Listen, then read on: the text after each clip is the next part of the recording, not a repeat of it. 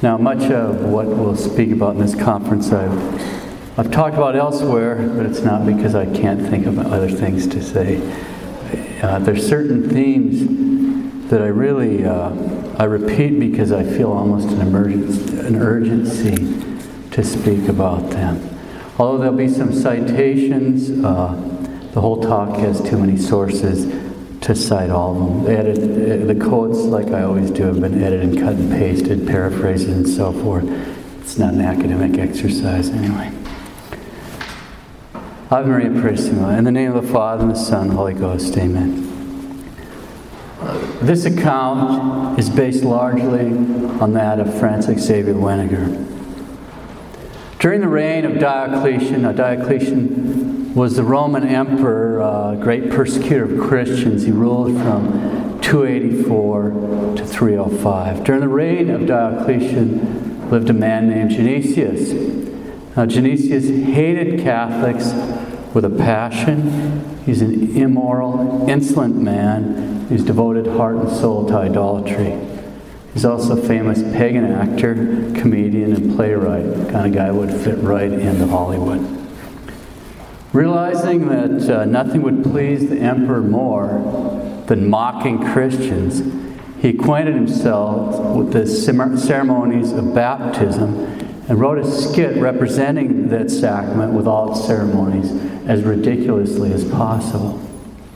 The emperor, his court, and a great crowd were all present on the day of the performance. So the comedy routine began. Genesius pretended to be sick and he fell down and called on his friends to bring him something to relieve his suffering. When they had done this, he said, I feel like I'm going to die. I want to become a Christian and they should baptize me. And so everything's brought on stage uh, that's used in baptism. The pagan actor playing a priest came on stage in order to baptize the poor ailing Genesius. All the questions were put to him that are made to those who be about baptized. The ceremony was performed in so ludicrous a manner that the emperor and all the people are shouting with laughter. At the very moment that the actor poured the water over his head, and the pagan actors were scoffing and blaspheming in the most uh, sacrament of baptism, God illuminated the heart and mind of Genesius with a ray of divine grace. Suddenly he could see the truth of Christianity and loudly and earnestly proclaimed his faith in Jesus Christ. Now his companions had no idea what had just happened, and so they're continuing this blasphemous mockery. When the whole ceremony is performed, they throw a white robe over Genesius. It's mocking the garment that in those days uh, was given to newly baptized adults, even. And then they presented him to the people amid great shouts and, and hilarity. Genesius turned to the emperor and other spectators and confessed them with great dignity what had taken place within him. That until, his, until that day, in his pagan blindness, he had scoffed at Christianity had intended for everyone's amusement to mock baptism with its performance. But that his heart had suddenly changed during the sacrilegious skit, and he desired to become a Christian. He said that before they baptized him, he'd seen an angel.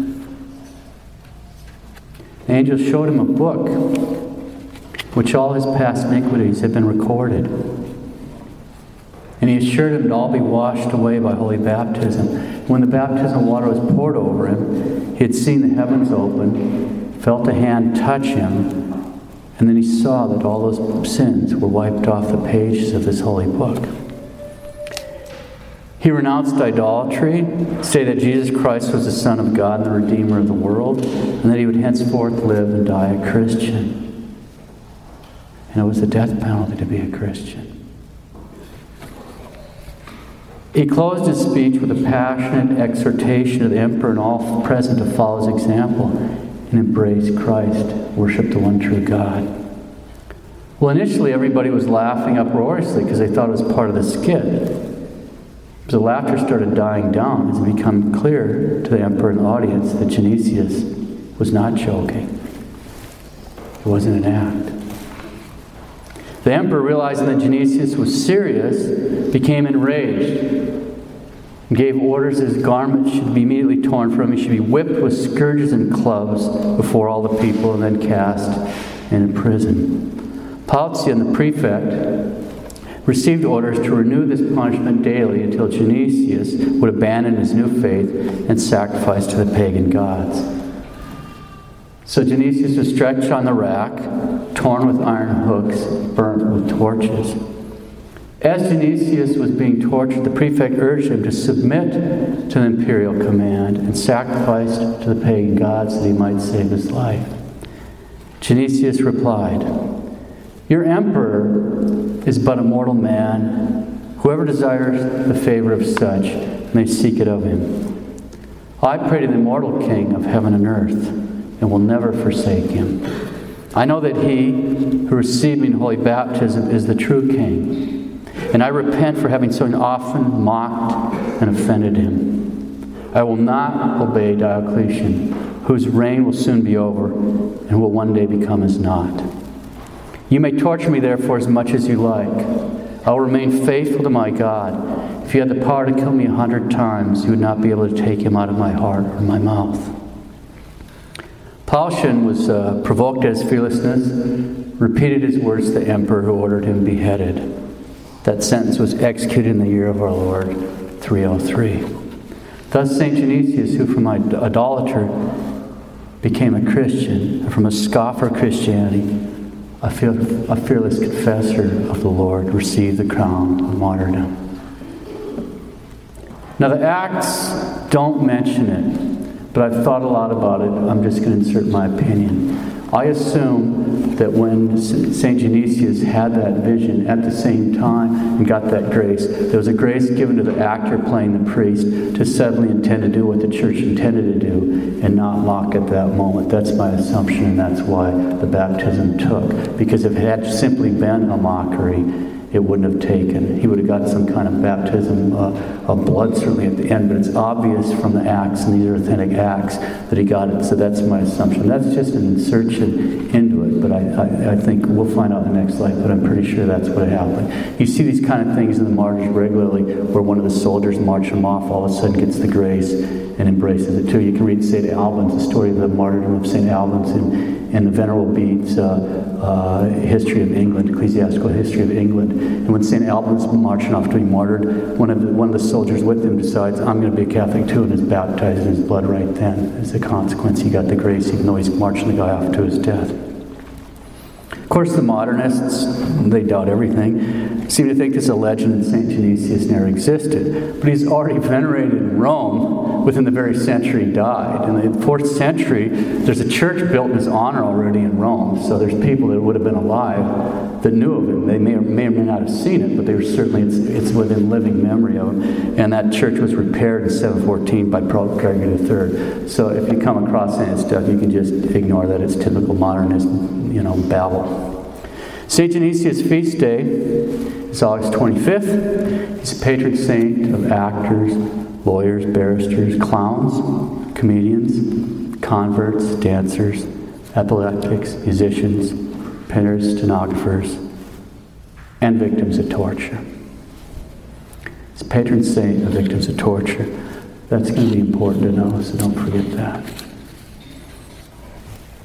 The very same hand of the Lord who instantly turned Saul, a persecutor of the church, into St. Paul the great apostle, instantly turned Genesius from a pagan into a saint. In the very act, a public act, a sacrilegious act of mocking holy baptism, in that very act, now think about that. In the very act of publicly mocking holy baptism, an immoral pagan burning with hatred of Christ and his church an immoral pagan who deserved to be struck down in the very act of sacrilegious mockery is instead instantly converted. Just think about that. That's the mercies of God.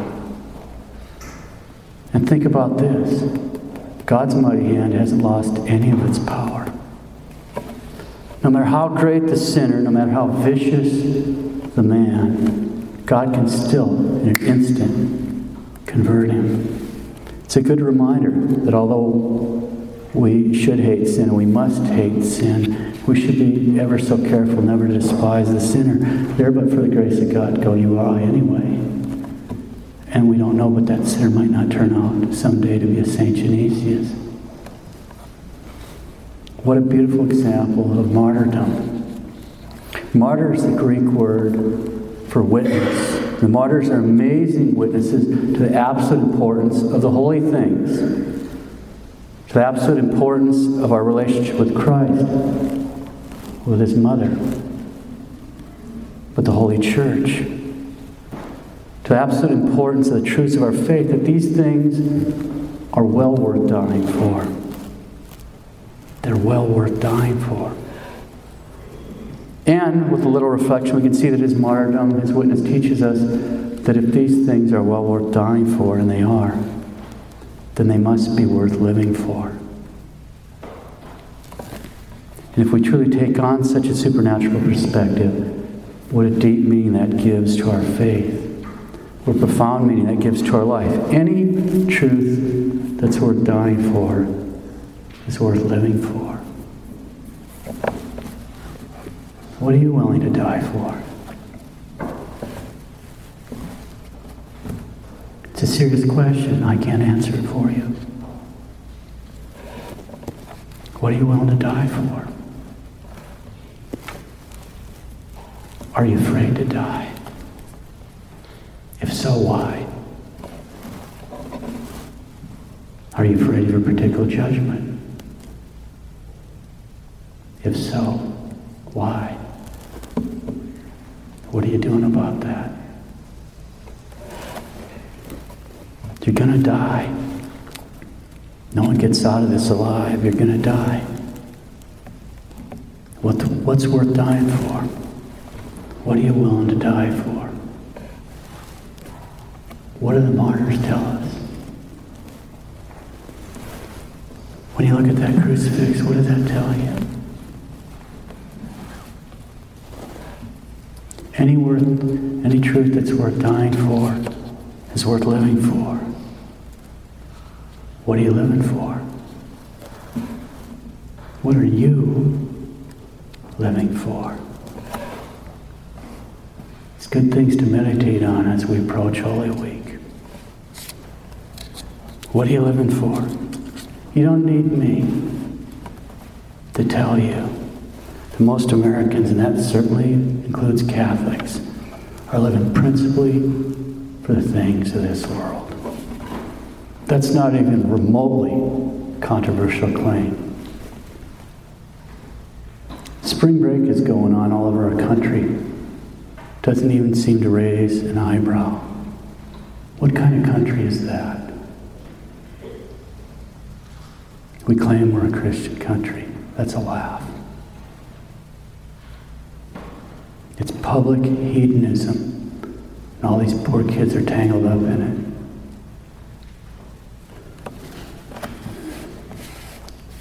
We're Catholics. We claim we're following Him. What does He have to say about how we ought to live? We'll turn to the Scriptures. In fact, one of my favorite Scriptures. It's the Gospel of St. Matthew, chapter 6 verses 31 to 33. Be not anxious, therefore, saying, What shall we eat? Or what shall we drink? Or wherewith shall we be clothed? For after all these things do the heathens seek. For your Father knoweth that you have need of all these things. Seek ye therefore first the kingdom of God and his justice, and all these things shall be added unto you.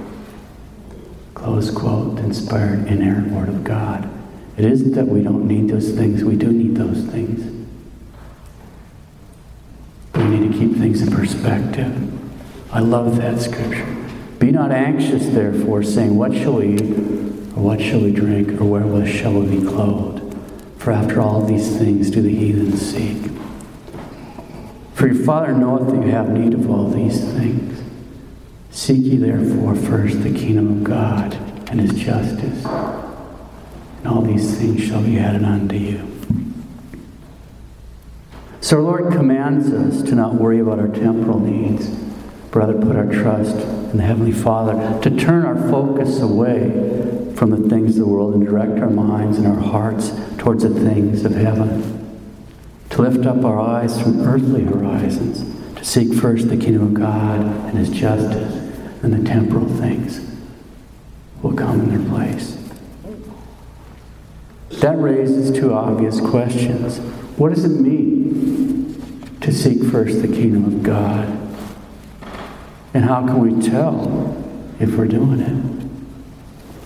What does it mean to seek first the kingdom of God? And how can each one of us tell if he's doing it? In order to answer these questions, we better have a better idea. We better know what we're talking about when we speak of the kingdom of God. What is the kingdom of God? What does that mean? The 1917 Catholic Encyclopedia explains that the majority of Christ's preaching concerns the kingdom of God, its various aspects, its precise meaning, and the way it is to be attained. According to Christ, the kingdom of God means not so much a good to be attained or a place, although it includes those meanings. It is rather a tone of mind. It stands for an influence which must permeate men's minds if they would be one with Him and attain to His ideals. The kingdom of God means then the ruling of God in our hearts. It means those principles which are opposed to and separate us from the kingdom of the world and the devil. It means the favorable influence of grace. It means the church as that divine institution whereby we may make sure of attaining the Spirit of Christ and so win that ultimate kingdom of God where He reigns without end in the holy city, the New Jerusalem, coming down out of heaven from God. Thus, the Catholic Encyclopedia. So, when our Lord speaks the kingdom of God, He's speaking of a whole group, whole cluster of related ideas. He's referring to a state of mind, He's referring to a permeating influence in the minds of men which propel them towards unity with God and conformity to God's will and God's commandments. He's referring to the ruling of God in our hearts. He's referring to those principles which oppose us to and separate us from the kingdom of the world and the devil. He's referring to the favorable influence of grace. He's referring to the Catholic Church. And ultimately, he's referring to the heavenly kingdom of God where he reigns world without end. So when our Lord speaks the kingdom of God, he's referring not just to heaven, but to a state of being, a way of living, thinking, speaking, acting by men who are headed towards heaven. When he speaks of men seeking that first, he's referring to those men who have turned their focus away from the things of the world and have first directed their minds and hearts towards the things of heaven. He's referring to men who live with their intellects guided by truth and their wills guided by charity. To men who have truly taken to heart the scripture that the truth will set them free. To men who are marked by an absolute devotion to truth who strive to know and embrace the truth, no matter how painful or inconvenient it might be for them personally. To men who also recognize clearly that their wills are made to be guided by charity. Charity, that specifically Christian virtue, that supernatural power that was poured into our souls at baptism and gives a man the ability to love God above all things and his neighbor as himself for love of God. Men who also recognize clearly that their wills have been made to be guided by charity, and as a result have also taken to heart the scriptures that even if they should have all knowledge and have all faith, yet have not charity, they are nothing. In other words, they realize that charity is indeed the greatest virtue. In other words, the men who are seeking first the kingdom of God and his justice are those men, and only those men, who decided to be guided by both truth and charity without counting the cost. Without counting the cost. The men who are seeking first the kingdom of God and his justice are those men, and only those men, who decided to be guided by truth and charity without counting the cost. The great French abbot, Father Emmanuel Andre, discussed this very point in an 1880 essay. I quote The two great faculties of man are intelligence and will. The intelligence, being more elevated, more noble than the will, sheds light upon the will and reveals to it the object towards which it must bend.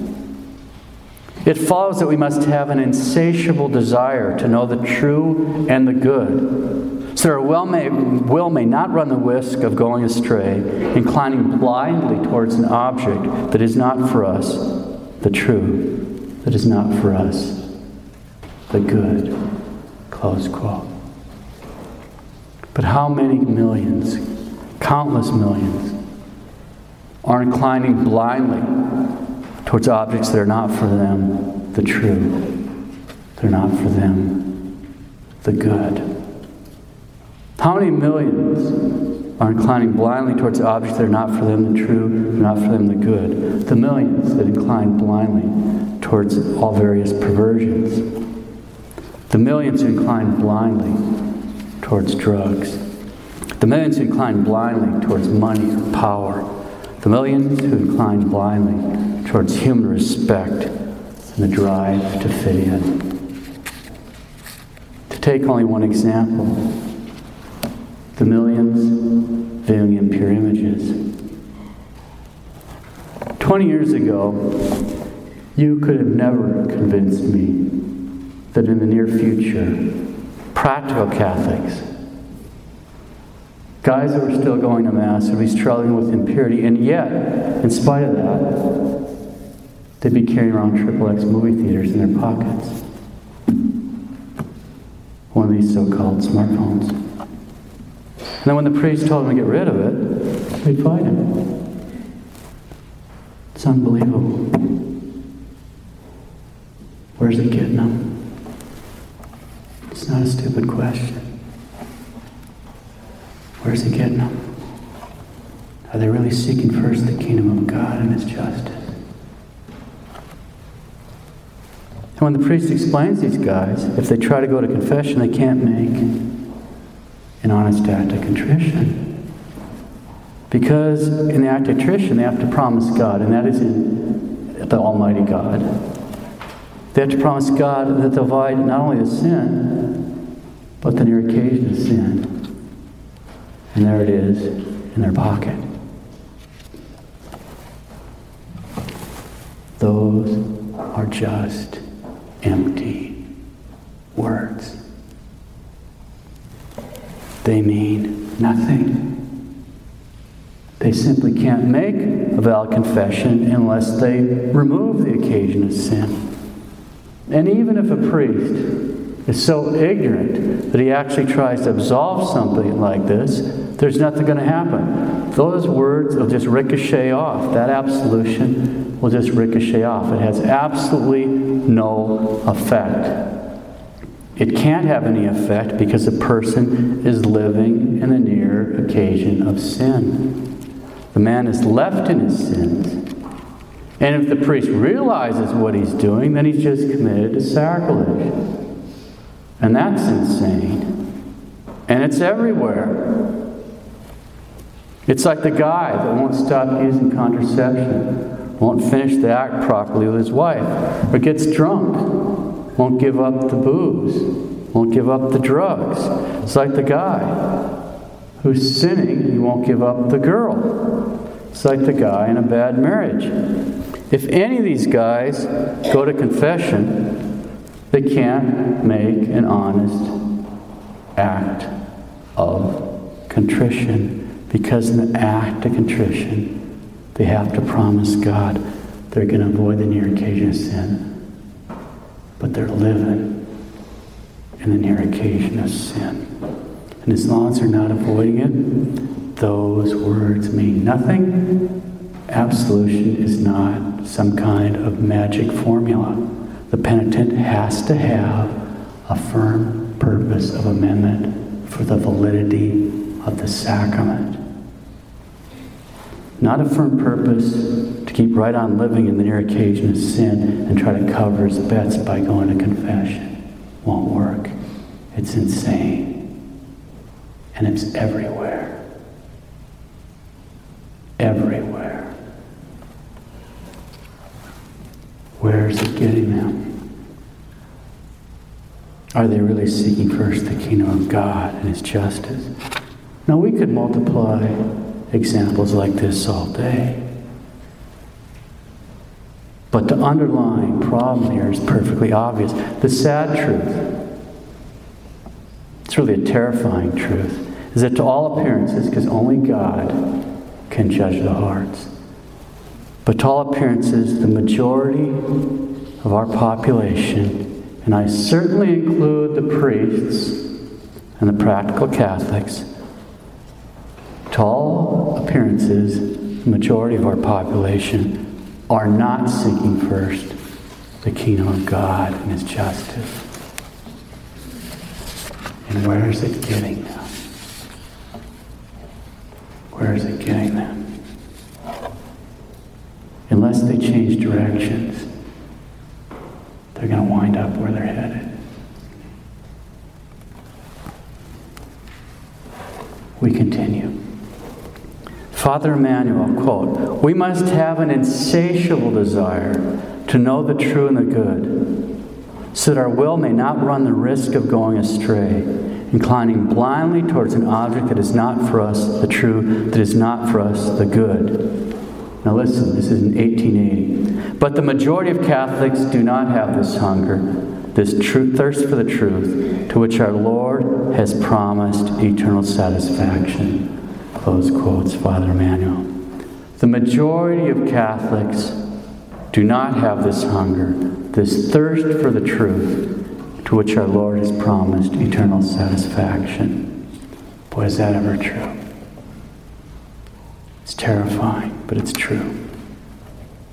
You know, it's not a bit uncommon to meet Catholics that know more, and a whole lot more, about the lives of Hollywood actors than they do about the saints. To know a lot more about football than they do about the gospel.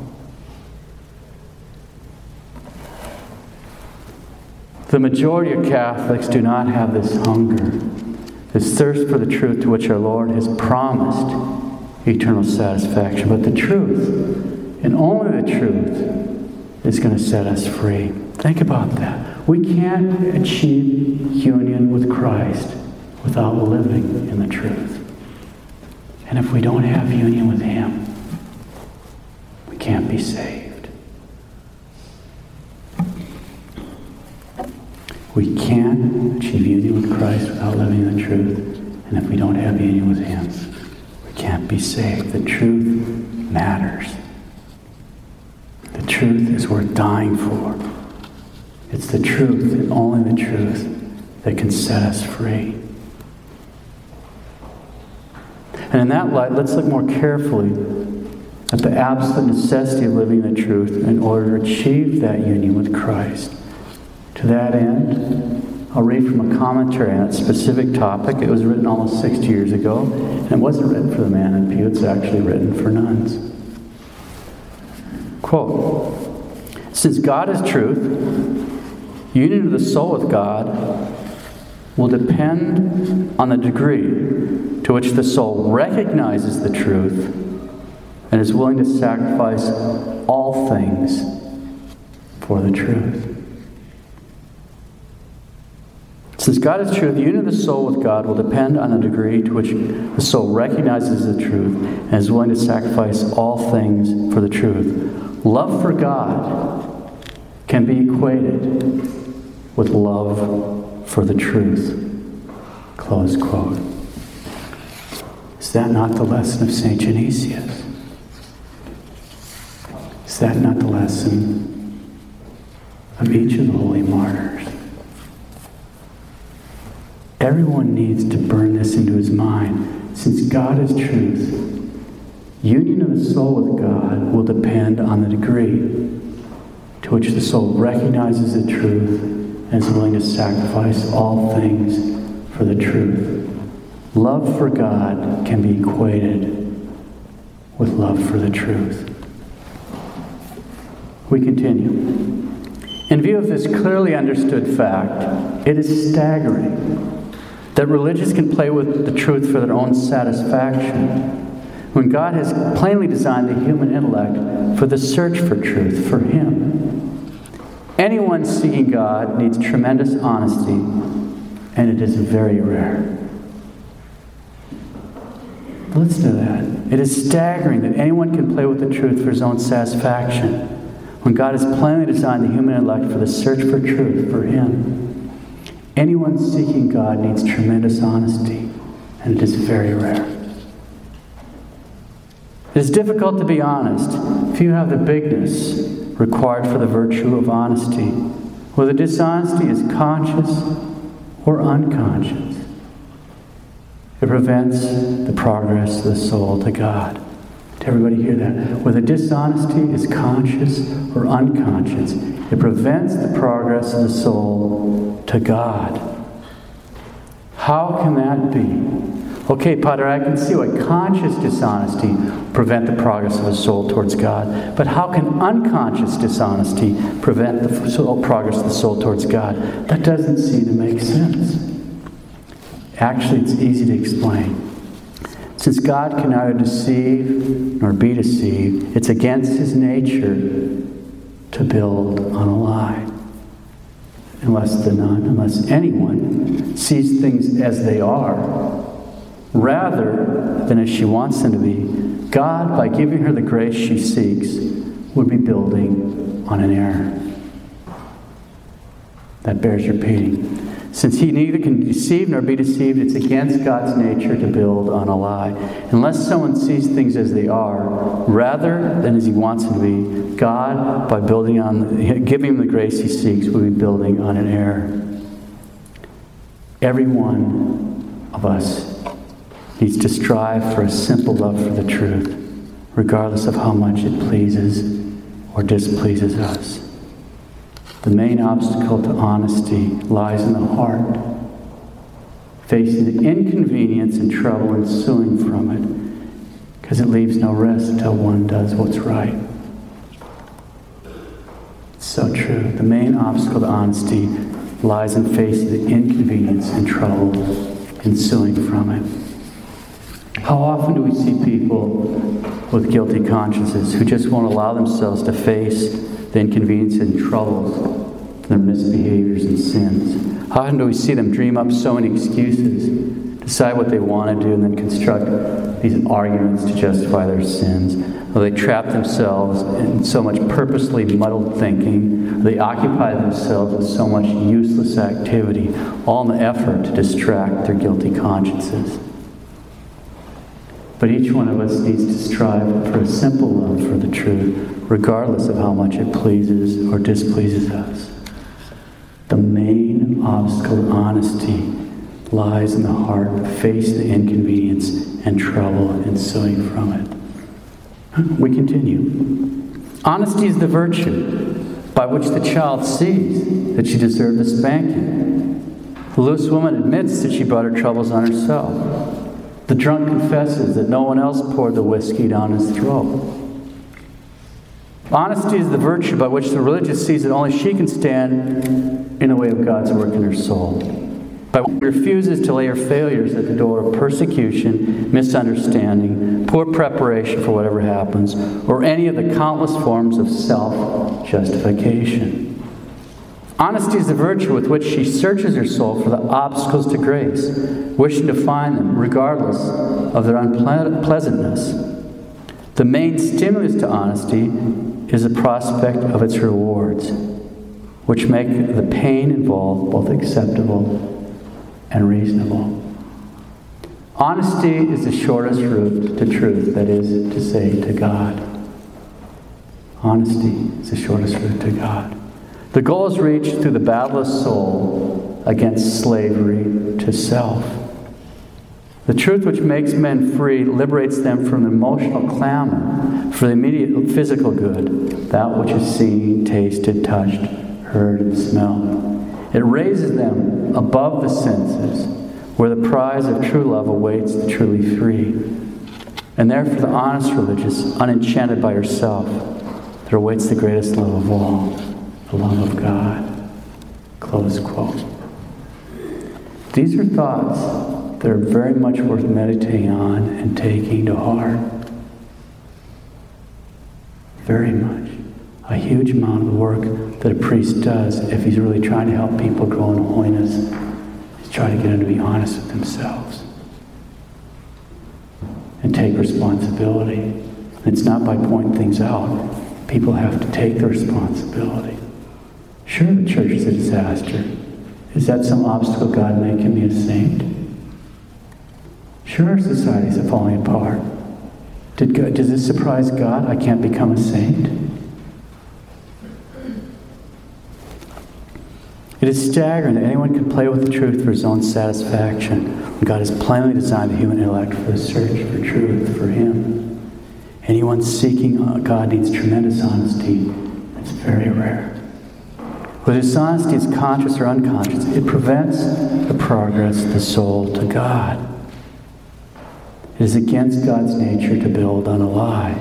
Unless someone sees things as they are, rather than as he wants them to be, God, by giving him the grace he seeks, will be building on a lie. Genuine goodwill depends on honesty, a simple love for the truth, regardless of how much it pleases or displeases her. How common is this sort of honesty? Don't worry about anyone else right now. Look in your own heart. Look in your own heart. Do you have a simple love for the truth, regardless of how much it pleases or displeases you?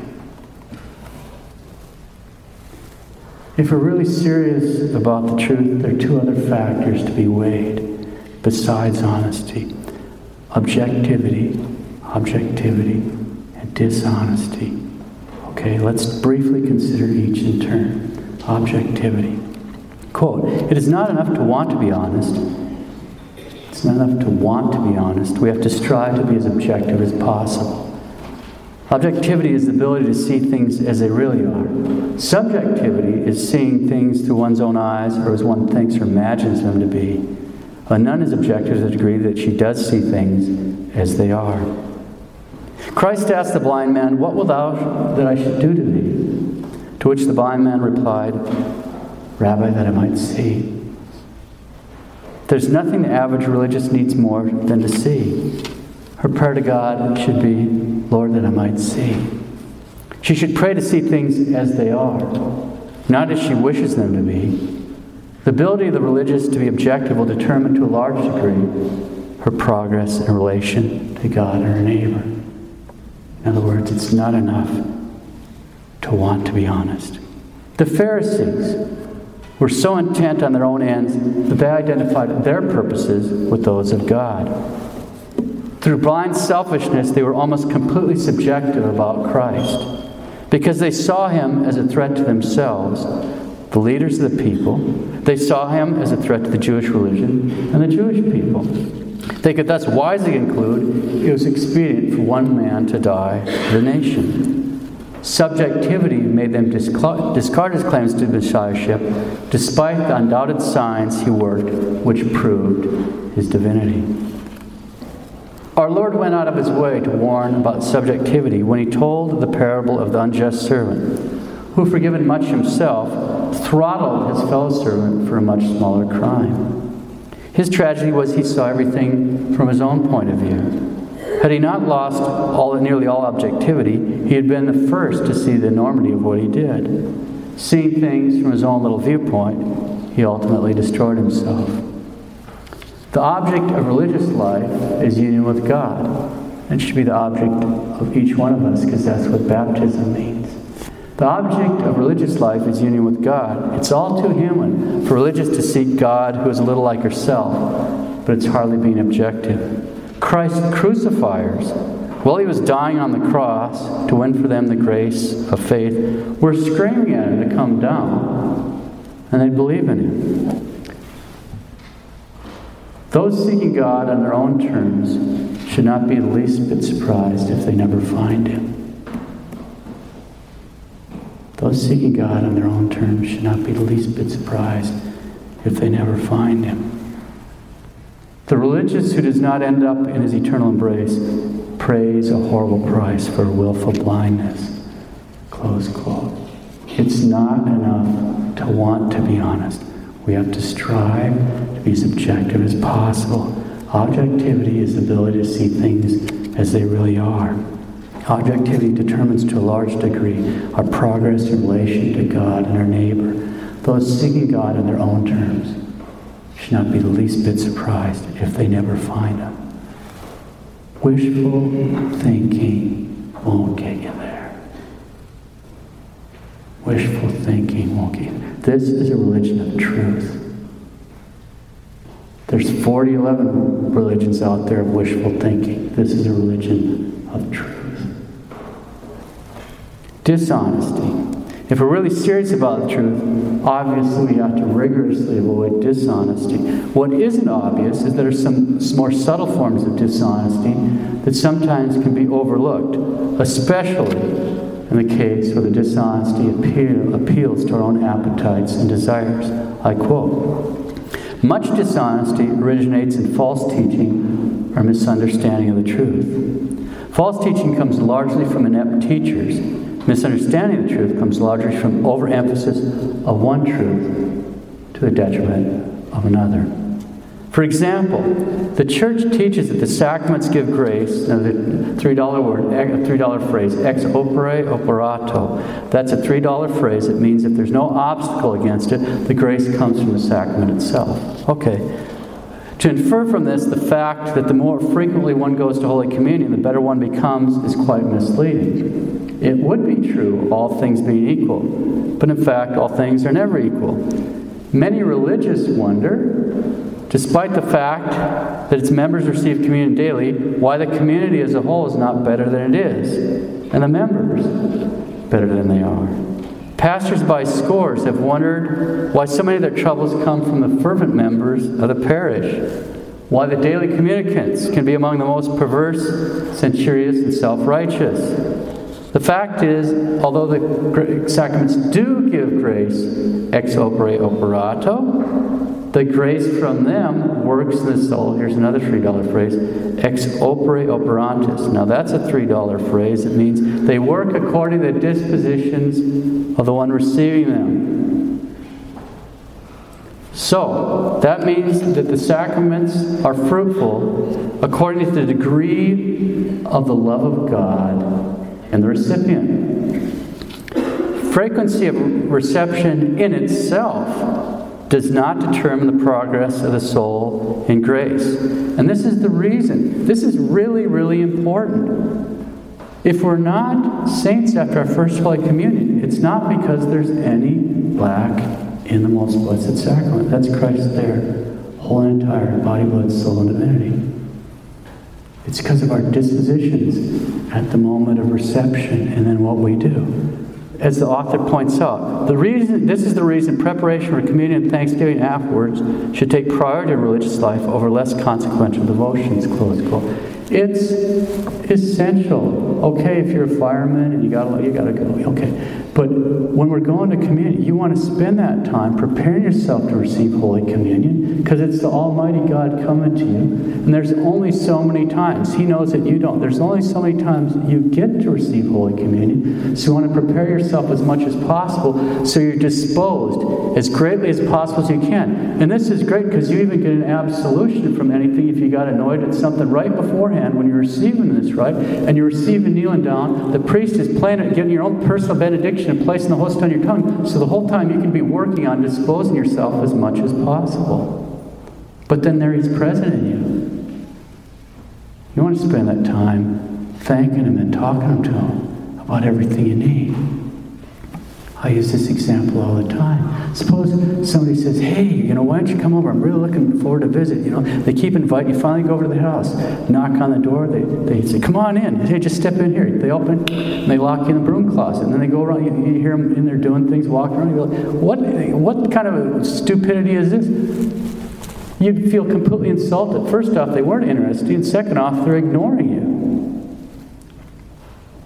But isn't that a description of most holy communions in so many of our parishes?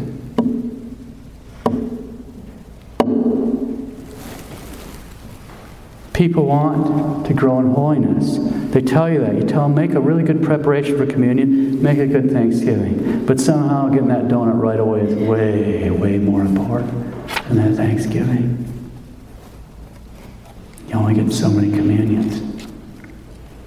Which kingdom are you seeking first? Now, unfortunately, there's a lot of dishonesty that reigns in traditional circles when it comes to certain theological realities. I'll just, I could do this all day. I'm just going to limit myself to two examples, both of which combine uh, dishonesty with a huge dose of subjectivity. Subjectivity is wishful thinking. The Council of Trent established the canonical form necessary for Latin Rite Catholics to validly contract marriage. In the absence of a dispensation from a local bishop, one of the requirements for validity is the marriage must be celebrated, and I quote, by the parish priest of the place of marriage, or the local ordinary, means the local bishop, or priest delegated by either of them, close quote. Well, a deacon with proper delegation can also witness. This isn't even debatable. We're talking about the Council of Trent here. And yet, we have all these traditional Catholic couples attempting to contract marriage in independent chapels, chapels of the Society St. Pius X, etc. Now, this for a Catholic is no different than going to Justice of the Peace, the Ding Dong Wedding Bell Chapel in Reno, Nevada. They go in boyfriend and girlfriend, and they come back down the aisle as boyfriend and girlfriend without all the graces they so desperately. If we're really serious about the truth. Obviously, then, we want to rigorously avoid dishonesty and wishful thinking, especially in the cases where the dishonesty appeals to our own appetites and desires. Or another example, consider the hierarchical constitution of the church. By that which we mean the people, under the priest, under the bishop, under the pope. That's part of the deposit of faith. That means it comes to us from Jesus Christ Himself. The hierarchical constitution of the church is part of the deposit of faith. Just how is it in traditional circles that we've got to the point where we can convince ourselves that this is optional? This comes from Christ Himself, and it's an observable, objective reality. And not to pick on Him, He needs our prayers. What diocese is Bishop Williamson the bishop of? Which dicastery, which chancery, or cardinal in Rome rather, is Bishop Williamson subject to? We all know. Everyone knows. He's not the bishop of anywhere. He's not under anyone in Rome. Keep in mind that the subjective, this subjection to wrong is an objective reality, it's observable. Objectively speaking, this means he's not in the proper relationship, in the proper submission to the hierarchy of the actualist church established by Jesus Christ, our Lord. Objectively speaking, then, that means he's in schism. And so is everyone united with him. This is a salvation issue. Not to pick on him either. He needs our prayers. What diocese is Bishop Fellay the bishop of? Which dicastery or cardinal in Rome is Bishop Fellay subject to? We all know. Everyone knows. He's not the bishop of anywhere, and he's not under anyone in Rome. Submission to Rome is an observable, objective reality. Objectively speaking, this means he's not in the proper relationship and the proper submission to the hierarchy of the church established by Jesus Christ our Lord. And objectively means he's in schism, and so is everyone subject to him. And they'd go wild on the blogs if you said anything like this. There's not some drop down clause, some loophole that says these things apply except in times of crisis. When has the church not been in crisis? Oh, it goes up and down, but when has the church not been in crisis? There's not some drop down clause that says, except in a state of emergency. What else in the deposit of faith is optional? How do we determine this? According to our own tastes? By using a dowsing rod or a theological manual to see which things apply and which things don't? Seriously, what are the exact rules for picking and choosing? If we're really serious about the truth, obviously then we have to rigorously avoid dishonesty and wishful thinking, especially in the cases where the dishonesty appeals to our own appetites and desires. Each one of us needs to look into his own heart and be brutally honest with himself. Brutally honest. And you're the only one that can answer it. Do you have a simple love for the truth, regardless of how much it pleases or displeases you? I can't answer that for you. I can only answer for me. Each one of you has to answer that question. Because there's a flip side. There's a flip side that's terrifying. It's bone chilling. In May of 1897, Pope Leo XIII stated his encyclical on the Holy Spirit, quote, Whosoever faileth by weakness or ignorance may perhaps have some excuse before Almighty God. But he who resists the truth through malice and turns away from it sins most grievously against the Holy Ghost. Close quote. He resists the truth through malice and turns away from it, sins most grievously against the Holy Ghost. Now I'm sure we're all well aware of it. It's a terrifying statement of our Lord. We can find it in Mark 3:29. Quote, He that shall blaspheme against the Holy Ghost shall never have forgiveness but should be guilty of an everlasting sin. Close quote. Resisting the truth is one of the sins against the Holy Ghost. And I quote from a standard Catholic reference work. Quote, in particular, deliberate resistance to the known truth may be regarded as specially directed against the work of the Holy Ghost in the soul. Generally, this so hardens the soul to the inspirations of grace that repentance is unlikely. Close quote. Back to Leo XIII. Quote, Whosoever faileth by weakness or ignorance may perhaps have some excuse before Almighty God, but he who resists the truth through malice and turns away from it sins most grievously against the Holy Ghost. In our days, this sin has become so frequent. He's writing in 1897. In our days, this sin has become so frequent that those dark times seem to have come which were foretold by St. Paul, in which men, blinded by the just judgment of God, should take falsehood for truth and should believe in the prince of this world, who is a liar and the father thereof, as a teacher of truth. As it says in 2 Thessalonians 2.10 and 1 Timothy 4.1, God shall send them the operation of error to believe lying the last time some shall depart from the faith, giving heed to spirits of error and the doctrines of devils. Close quote, the Vicar of Christ. So it's pretty much cut or dry. We have two basic choices. Do we love the truth? We'll end up loving the lie. Either we love the truth or we'll end up loving a lie. How many of us here love the truth? Look in your own heart. Be brutally honest with yourself. Do you have a simple love for the truth, regardless of how much it pleases or displeases you? Take it seriously. Be brutally honest with yourself. This is a salvation issue. Okay, after you've answered that question, look in your heart again. Ask yourself another salvation issue question What kingdom do I customarily live in? The kingdom of this world or the kingdom of God?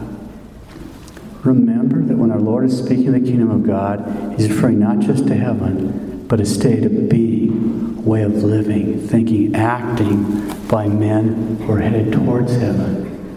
When he speaks of men seeking that first, he's referring to those men who turn their focus away from the things of this world direct their minds and hearts towards the things of God.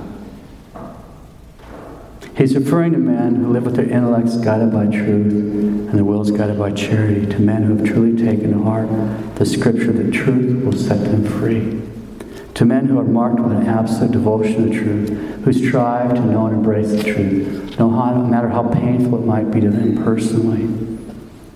To men who also recognize clearly that their wills have been made to be guided by charity, that supernatural virtue by which a man loves God above all things he loves his neighbors himself for love of God. And as a result of that, he's also taken to heart that even if he has all knowledge and has all faith and has not charity, he is nothing. Because charity is the greatest virtue. Those men who are seeking first the kingdom of God and its justice are those men, and only those men, who decide to be guided by truth and charity without counting the cost. And once we see that, it's easy to see how we can tell if we're seeking first the kingdom of God. There's any number of questions we can ask ourselves. Do I esteem above all things God and His will, His commandments, His desires, His love? Is that first in my life? Is that truly the center of what I am and desire? Do I see the spiritual and eternal things as priceless and temporal goods as of relatively small value and something only to be sought after in subordination to the kingdom of God, as things which are added by God so far as they contribute to my real good? Where do I focus my attention? Are my time and money spent primarily on things that will certainly perish from the service of God? Am I a Catholic on Sunday and an American the rest of the week? Or have I truly surrendered all aspects of my life to Christ and His church? Can I honestly say, Lord, I want to accomplish Thy will more than I want to follow my will? In my studies, in my day to day life, my personal affairs, my dealings with my neighbors, do I truly desire to know the truth? Not that it's convenient for me truths, but all the truths proper for my state in life, no matter how painful or inconvenient they might be to me personally. Am I careful to reject and resist political correctness in all its forms? to recognize clearly that political correctness is at its root a way of using words and ideas not as a means of conveying truths, but rather as an expression of what is acceptable and what is not acceptable to say and believe polite company, so to speak. See, a person who buys in political correctness uh, changes or adopts his ideas like women in Hollywood change their clothing styles. It's a question of what's in fashion. But the reason to believe things is because they're true, not because they're fashionable. If there's one thing we can learn from martyrs, it's that. The reason to believe things is because they're true and they're worth dying for, and everything matters. Do I have a simple love for the truth, regardless of how much it pleases or displeases me? Course, we're all well aware of the names that you get called if you don't buy into some politically correct position. You let your views be known. You're judgmental. You're a fascist. You're a misogynist. You're a patriarchal tyrant. You're a fundamentalist. Blah blah blah blah blah. These labels are all designed to humiliate the person so they'll shut up and get on with the program, right? The point here is that political correctness is based on using two fundamental desires to control people the desire to be accepted and the fear of being rejected. Where am I at in regards to these? Am I more worried about what he thinks of me or what other people think of me? Do I have a simple love for the truth, regardless of how much it pleases or displeases me, or pleases or displeases my neighbor? in my day to day life, in my dealing, personal affairs, in my dealings with my neighbors, is charity my overriding concern? Or my thoughts, words, deeds, acts, are they measured against something else besides charity? For example, do I adjust my thoughts, my words, my acts to make things more convenient for me? Do I adjust things to increase my popularity? Do I adjust my thoughts, words, and acts to increase my wealth or for political advantage? Do I adjust my thoughts, words, and acts to gain power, to increase my pleasure? In my day to day life, in my personal affairs, in my dealings with my neighbors, where do I focus my attention? Is charity my overriding concern? No matter how painful or inconvenient that might be for me personally. Because when one truly has charity, he no longer has his own agenda. No matter what cross, he wants only what's true because he wills what God wills. He no longer saying within his heart, My kingdom come, but he's saying, Thy kingdom come. Okay, now given all that, and assuming that even each one of us here is not quite there yet, that still everyone here wants to truly seek the kingdom of God and His justice, that each one of us truly wants to be guided by both truth and charity without counting the cost. Assuming all that, let's close with a short reflection. In Luke 2:35, we read that Saint Simeon, speaking to Our Lady, the presentation of the temple says, And thy own soul a, a, a sword shall pierce, that out of many hearts thoughts may be revealed. By the piercing of Our Lady's sorrowful Immaculate Heart, many graces have been poured out. Those graces will flow from her heart, and each one of us will accept those graces. And each one of us who's open to those graces, the Blessed Virgin Mary, the mediatrix of all graces, will pour those graces out into all who ask for and accept them. Within the very depths of our being, the truth will be known. In fact, our own thoughts will be revealed insofar as we accept the graces or reject them. So many souls don't ask for graces nor do they accept grace. Instead, they turn towards and choose the kingdom of this world. In that very act, their hearts are revealed. In that very act, they choose things as they want them to be, not as they actually are. In that very act, they do not fully embrace the truth. So even though it may even appear at times they're on the right path, it's what in their, in their heart that really matters. Where their heart is, that's where they actually are. Our Lady's sorrowful, immaculate heart was martyred with her son because that's where her heart was at. So, although she did not die physically at the foot of the cross, she's the queen of martyrs because her heart was completely and fully united to that of her son in his death on the cross. So, each one of us should look in his heart with brutal honesty and ask himself, Am I asking for the grace to truly live in the kingdom of God? Am I asking that my intellect be guided by truth and my will be guided by charity? Am I asking for the grace of an absolute devotion to truth? And it is a grace. It's a very rare grace. We've got to ask for it. Am I asking for the grace of an absolute devotion to truth, the grace to strive to know and embrace the truth, no matter how painful or inconvenient it might be for me personally. Am I asking for the grace to love God above all things?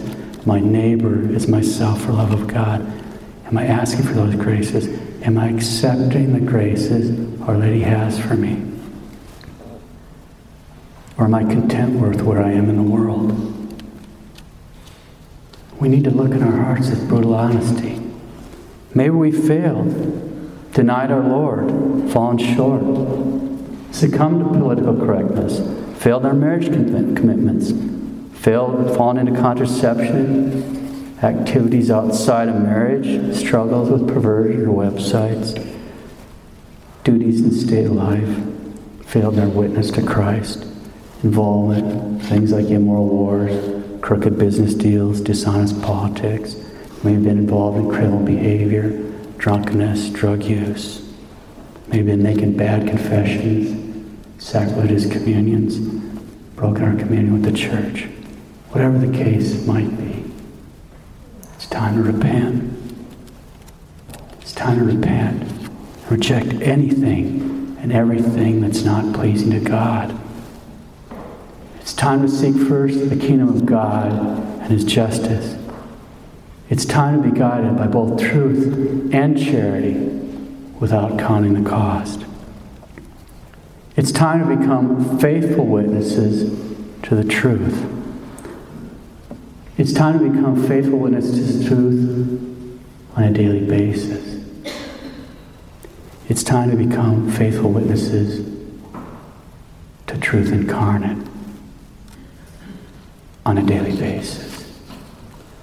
It's time to join ranks with St. Genesius and all the holy martyrs to be faithful witnesses to truth incarnate on a daily basis in all the circumstances of our life. And when we live like that,